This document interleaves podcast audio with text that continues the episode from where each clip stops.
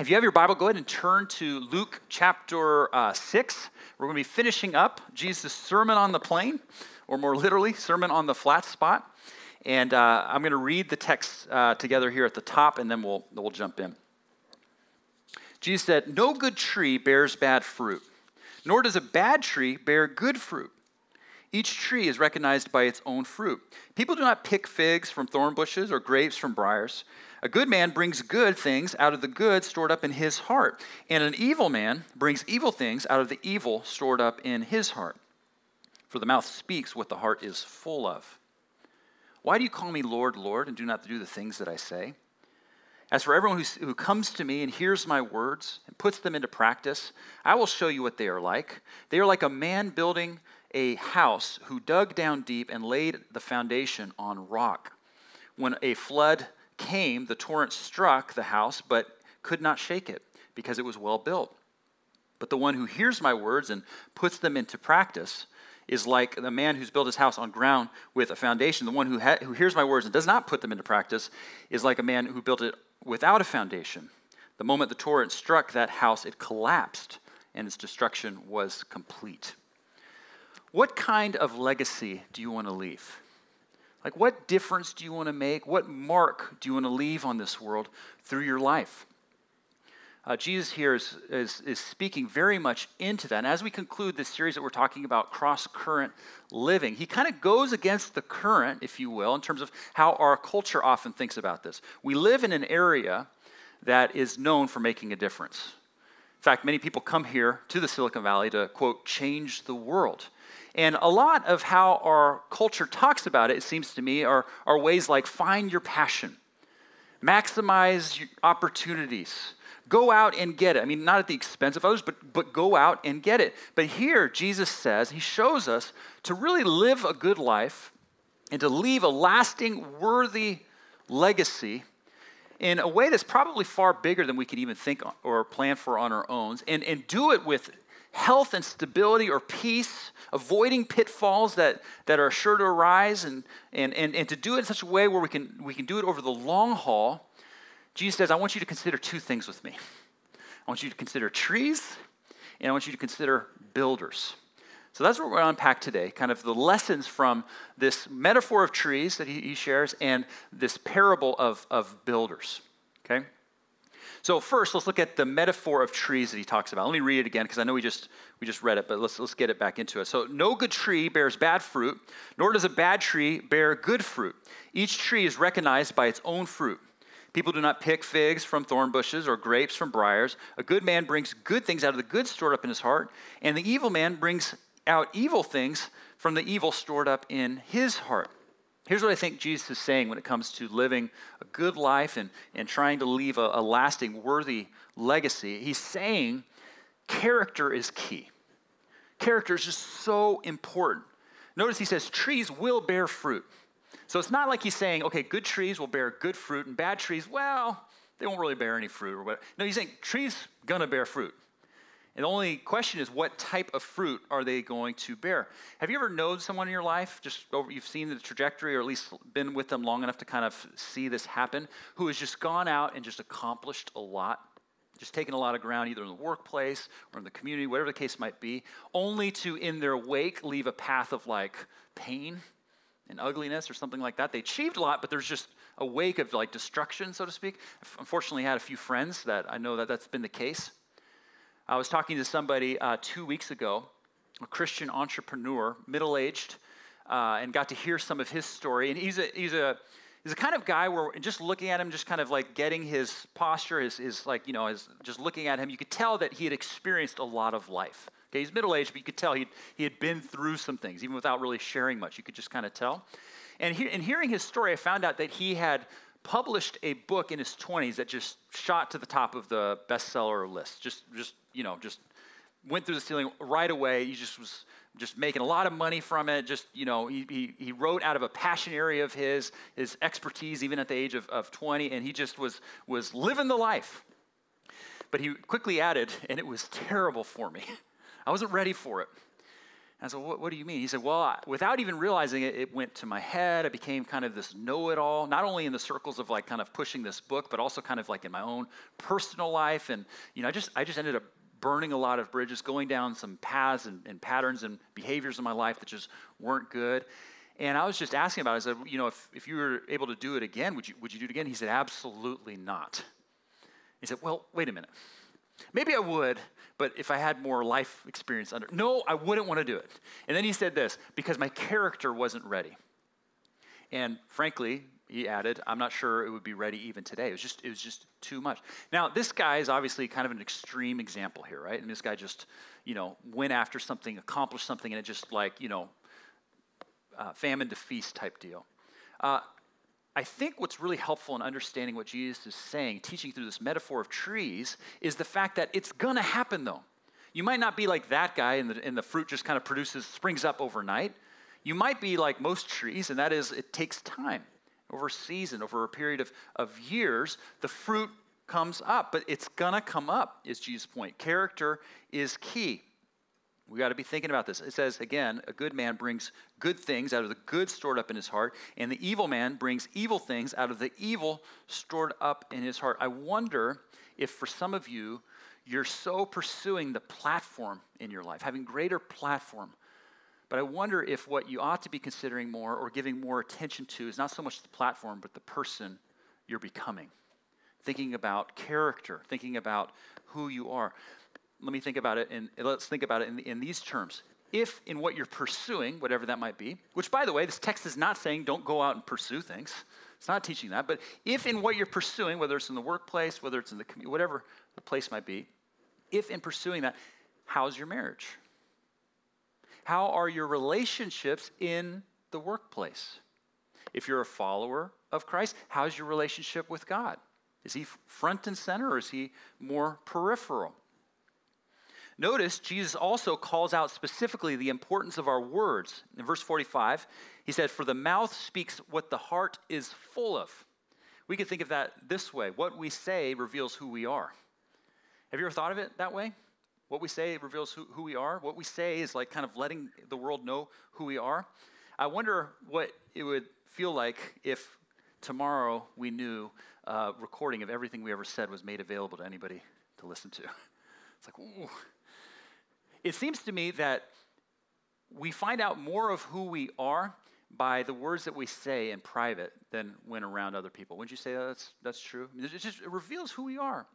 I wonder if you've ever known somebody where maybe this happens at the, at the subconscious level, but you've been around them and maybe later on, like maybe later on in the day at night, you're like kind of processing and you're thinking, oh my goodness, the way that they were talking about that other person when they weren't there makes me kind of feel like I probably shouldn't share who I am or what I'm thinking about, at least in terms of the important things, in, in fear of they might share that with others in the same light. Or may, the reverse can be true. Maybe you, you know somebody who is, is really caring and kind and respectful of sharing opinions about others when those people aren't there. Maybe especially when they disagree, they just share it in such a light that you're like, oh, you know, I can share with this person. Like there's, there's credibility there, there's, there's, there's trust. The mouth speaks what the heart is full of. Our words have the real power to build others up, and our words have the real power to tear people down. Uh, this could be its own sermon, okay? But in light of what Jesus is saying here, he's saying character is key, and a key part of that is our words. So, what are we saying? How are we saying it? In public, in private? If you're feeling really brave, you can ask someone who's close to you how, how you're doing on that front, but be careful. Uh, one of the things I like to do from time to time when I'm decompressing is watch YouTube. I don't know if anybody else does this. And it's kind of this interesting phenomenon where I think I'm searching for things, but eventually it becomes like the algorithm is deciding for me what I'm watching. Like I'm, i feel like I might be in one of those places, but what I've been watching, or actually more listening to, even though it's video format, are these famous quotations of famous people of yesteryear. I don't know how I got into this, but it's just like how I've been decompressing. So, like Mark Twain, uh, Albert Einstein, Abraham Lincoln. I mean, it's just, you know, those, those kind of folks. And I'm, so I'm listening to all these quotes. I mean, each of them have, each, each of these videos has a bunch of these quotes, and they're very thought provoking. But one of the things that has really struck me is just about every single one of these famous people who've accomplished a lot or whatever have all said something like, it is better to live a good life and accomplish very little than live a bad life and accomplish a lot. Uh, Jesus said it in his own way at one point. He said, What good is it to gain the whole world and yet forfeit our souls? Something I have uh, learned and I've, I've, I've even observed uh, over the years as a pastor is the, the things that people tend to talk most about on their, on their deathbed or ruminate on um, can include accomplishments and things like that, but it's almost exclusively, or at least the majority of what they're thinking about, are relationships, people. And you know what? Our society doesn't really talk about that. Even as I think, I would imagine a lot of us here resonate, understand intuitively that, that that's really important. Jesus says character is key. When it comes to living a good life and leaving a lasting, good, worthy legacy, character is key. You want, you want to produce good fruit, you want to live a good life, think about character. Okay, well, how do we do that then? Well, Jesus gives us this parable of the builders. And parable is really a word that means a spiritual story with a lesson. We see that in verses 46 through 49. He begins this by saying, Why do you call me Lord, Lord, and do not do what I say? Now, real quickly, Jesus in this Sermon on the Plain is talking to two groups of people. Okay, if you're here on the first Sunday when we started this series, we saw back in verse uh, 17 of chapter 6 when he gets, gets ready to kind of start the sermon that there's two groups of people. One, there are people who are known as, quote, disciples of his. That is, people in the crowd who were in with Jesus, followers of his. They were, okay, I'm, I'm committed. And then there are also people who are just kind of there checking things out. Okay, we can we could say they were seekers or just trying to figure things out. So those are people who weren't committed to following Jesus. They weren't like identified as his follower, but but they were there. With these words, Jesus is pressing into his followers. He's saying, if, if you're a follower of mine, this, I'm speaking especially to you. Why do you call me Lord, Lord, and do not do what I say? As for everyone who comes to me and hears my words and puts them into practice, I will show you what they are like. They are like a man building a house who dug down deep and laid foundation on rock. When a flood came, the torrent struck that house, but could not shake it because it was well built. But the one who hears my words and does not put them into practice is like a man who built a house on the ground without foundation. The moment the torrent struck that house, it collapsed and its destruction was complete uh, Jesus is saying here, it seems to me, when it comes to living a good life and leaving a worthy legacy, we must obey God's word. We must hear his words and put them into practice. For those who hear my words and put them into practice, they will be building their lives on a strong foundation, he says. But those who think that they're followers of mine, they hear my words, do not put them into practice. They're like the builder who builds essentially without a foundation. And when the storm comes, it's not going to go too well. Why do you call me Lord, Lord, Jesus said, and do not do the things that I say? I think one of the ways we can think about this is we can't, as followers of His, pick and choose what we want to do and not do that He sets up for us. We can't, we can't pick and choose if He's Lord. And so then the question becomes okay, when perhaps we don't understand why it is He asks us to do certain things, will we follow? So let me use a very provocative example sex outside marriage. Okay, Jesus and the scriptures teach about saving sex for within marriage. Now, in, a, in our culture today, and imagine in a room like this, everybody agrees okay, sex outside marriage when it comes to like an extramarital affair, okay, I get that. I understand how that is not good, that's not right, it has its effects and all that sort of thing. But premarital sex, that's something our culture, I think, does not see eye to eye with the scriptures, does not uh, find popular, or it's not well received. Which is fascinating, by the way, because there are plenty of cultures around the world today that do find that to be something well received. It is a popular thought in different, different cultures, but not in ours. So the question then becomes if we're followers of Jesus, what do we do about that? How do we hold it? Do we, do we go, okay, you know what? I'm going to follow that. Or do we go, you know what? When it comes to this teaching, hmm, I don't know. I think I'm going to I'm going to do it my way. I think I'm going to just, you know, either because the culture thinks that it's okay or, or just because I, I'm feeling this way or just I don't want to think about it. I'm just going to go ahead and, and do it. Look, the Bible doesn't teach saving sex for marriage because it's prudish about sex. In fact, the Bible is anything but prudish about sex.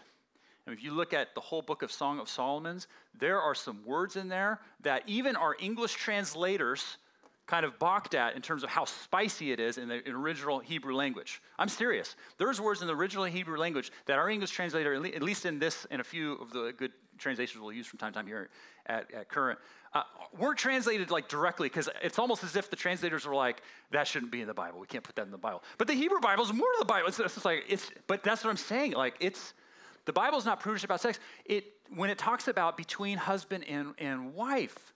So then why does it teach it, you know, to, this way? What, what is going on there? I mean, this is not the sermon, but just to unpack this and think about why it's there.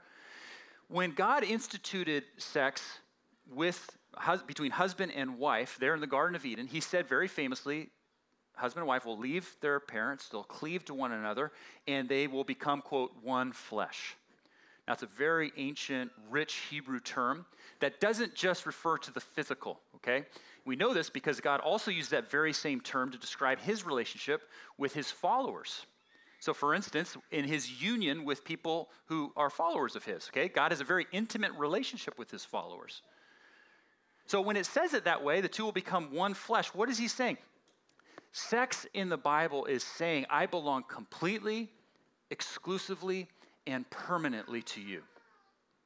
And that can only be said that way within marriage. And when we say it that way, oh my goodness, it is incredibly valuable and incredibly rich, but we can't say that outside of marriage. We just can't. And so, at least as the Bible sees it, when we do that, we are deval- devaluing the intimacy and the connection that God intends for us to have in that expression. Why do you call me Lord, Lord, and do not do the things that I say? Let's use a far less provocative example here. We are called to forgive others. Okay, just use another example.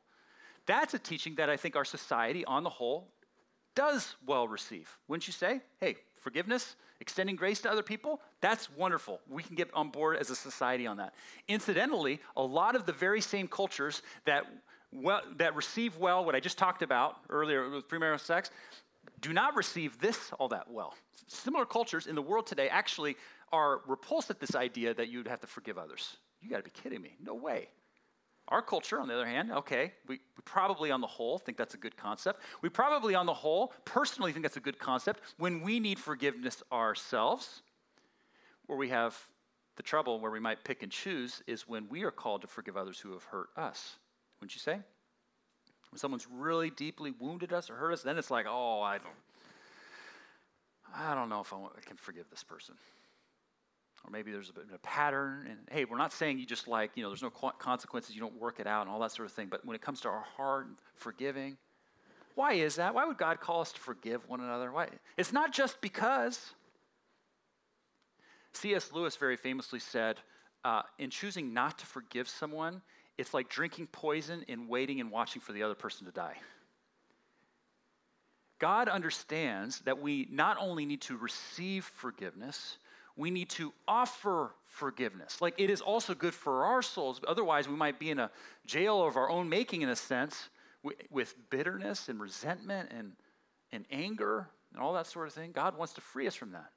So, okay, those are just two examples. Obviously, the Bible has a lot to say about many things that God cares about us and as as he thinks about us and wants us to kind of live in light as we hear his words and, and put them into practice. And what Jesus is saying, as we do those things, we will build on a firm foundation. It'll, it'll go well for us, even if we don't understand.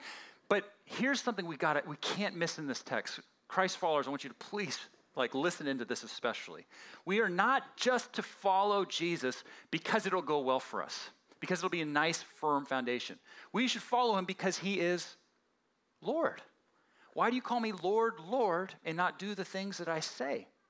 Now, it's helpful to understand why he calls us to do certain things a certain way and understand the effects of that and why we're, say, designed that way and why it'll go better for relationships if we do those things. It's helpful and all that, but ultimately, Jesus says, Why are you calling me Lord, Lord if you don't?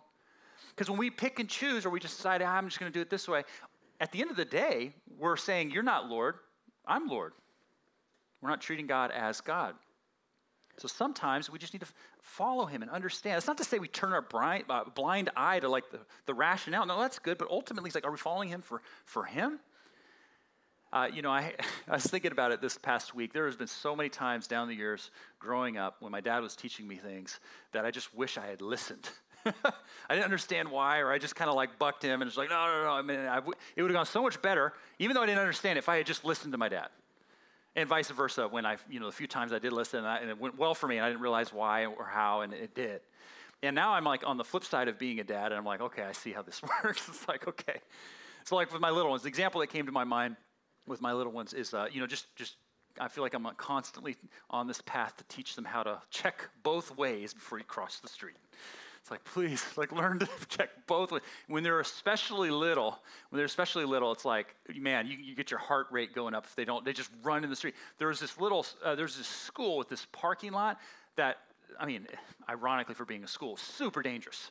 It's like, you know, the parking lot itself was busy, but then there was this little, like, the way it kind of curved and the street came, you had to cross it, and you couldn't see behind it. Cars would just come around really fast, and it's like in front of a school of all places. So I'm always like, we're getting out of the car, like, wait, wait, don't go anywhere, like, stay close. And then when we got to the street, this little cross section, I'd be like, okay, look both ways. And like, Daddy, there's no cars. I'm like, trying not to lose my patience.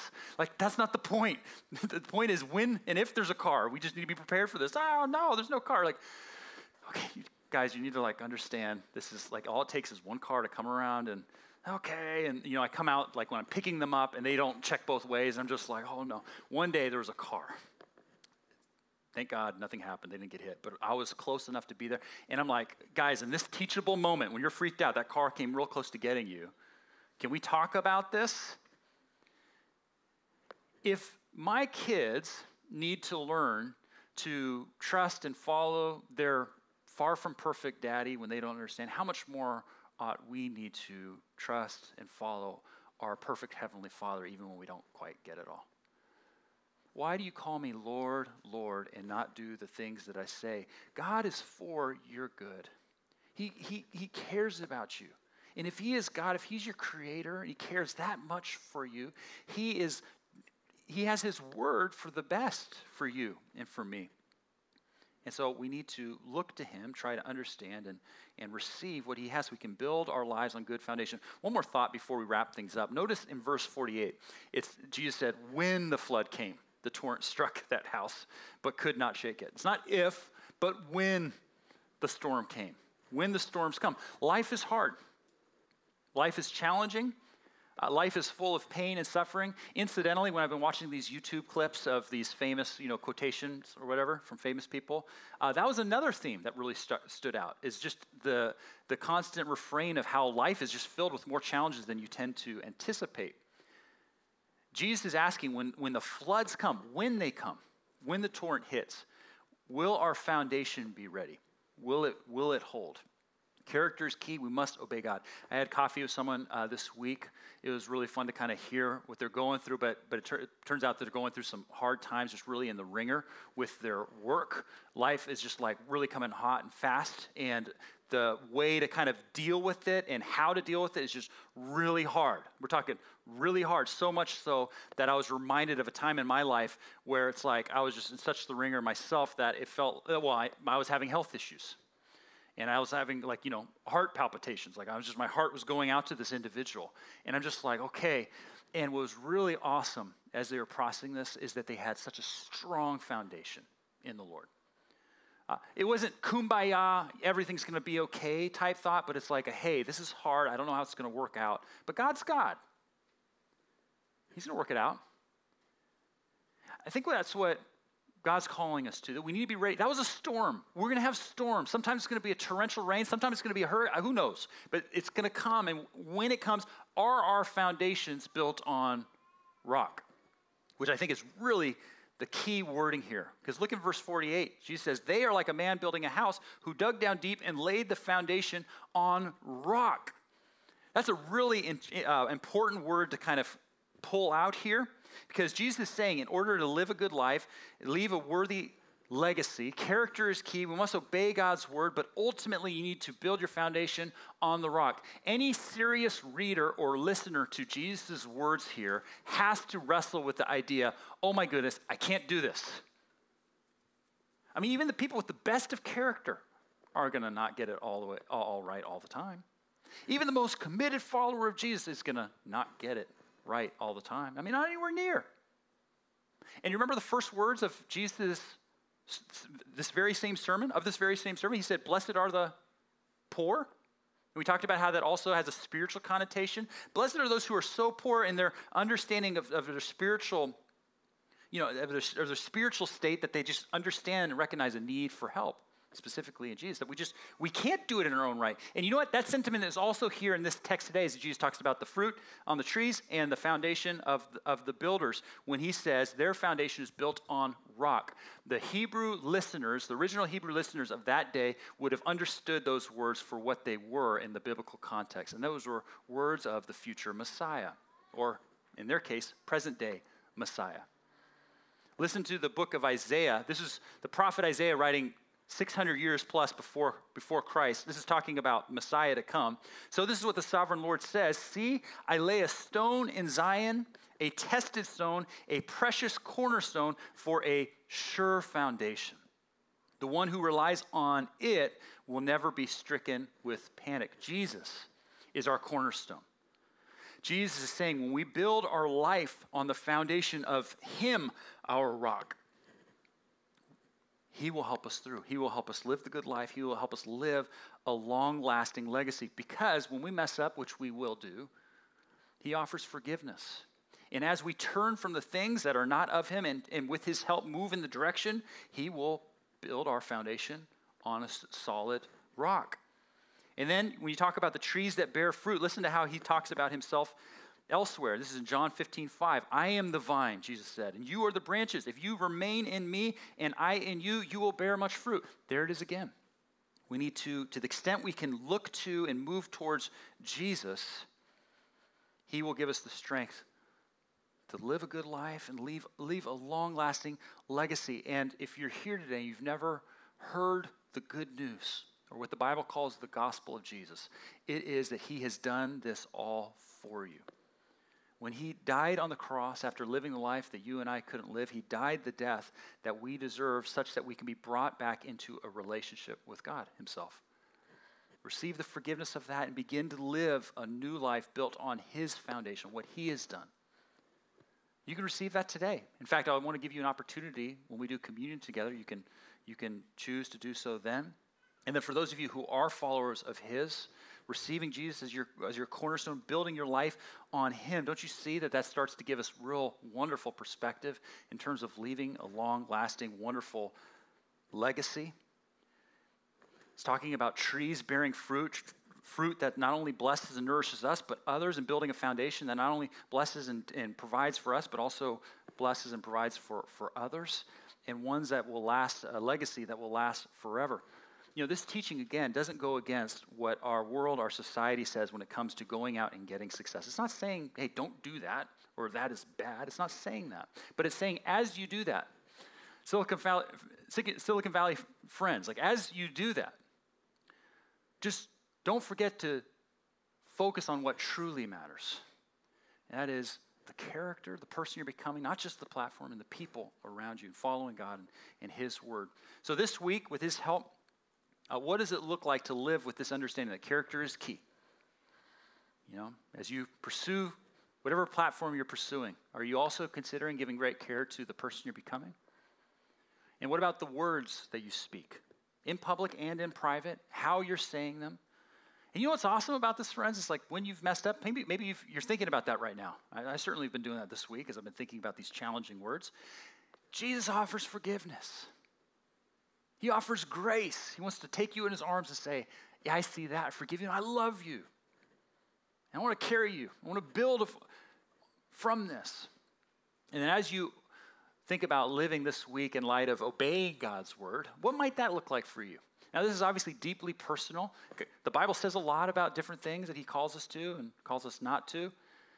So, where, where to start? Well, place to start is God gives us his Holy Spirit. When you put your faith in Jesus, the promise is he gives you Holy Spirit. So does he is he bringing anything to mind? Maybe ways that you haven't been following him? Maybe areas where you need to kind of rejigger and think. Maybe things that you've just been trying not to think about, but you know are there. Maybe it's just something to, to bring to light with him and share with him and ask for forgiveness. God wants to build a strong foundation in you and through you. God wants to bear much life giving through in you and for you. He wants to help you last for the long haul and finish the race strong. He wants there to be a lasting legacy through you. And to the extent we look to Jesus as a rock, he will, the promise is He will do that. Uh, let's pray. Father, thank you so much that you do these things uh, for us, even as you invite the, us into them. We confess that we do miss the mark f- far more often than, than we ought. And we're so grateful that that's really at the heart of the gospel. I mean, even, even as we come to the table now, so to speak, and take communion together, and we remember your sacrifice on the cross, we, we're so thankful that we, we, yes, we do recognize that character is key and obeying your word is so important, critically helpful. At the same time, we recognize that we, we missed that mark. And so, Father, please forgive us. Forgive me for all the ways that I, I do that regularly, repeatedly, and ways that I know, ways that I don't know.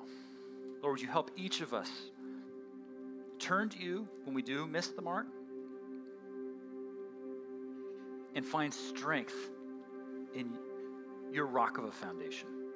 Thank you that it's built not on what we can do or accomplish, but on what you have accomplished for us. Lord, we build on that. And Father, will you help us be a church that bears much fruit for the blessing of those here and those in our city and beyond. We love you. We pray all this in Jesus' name. Amen.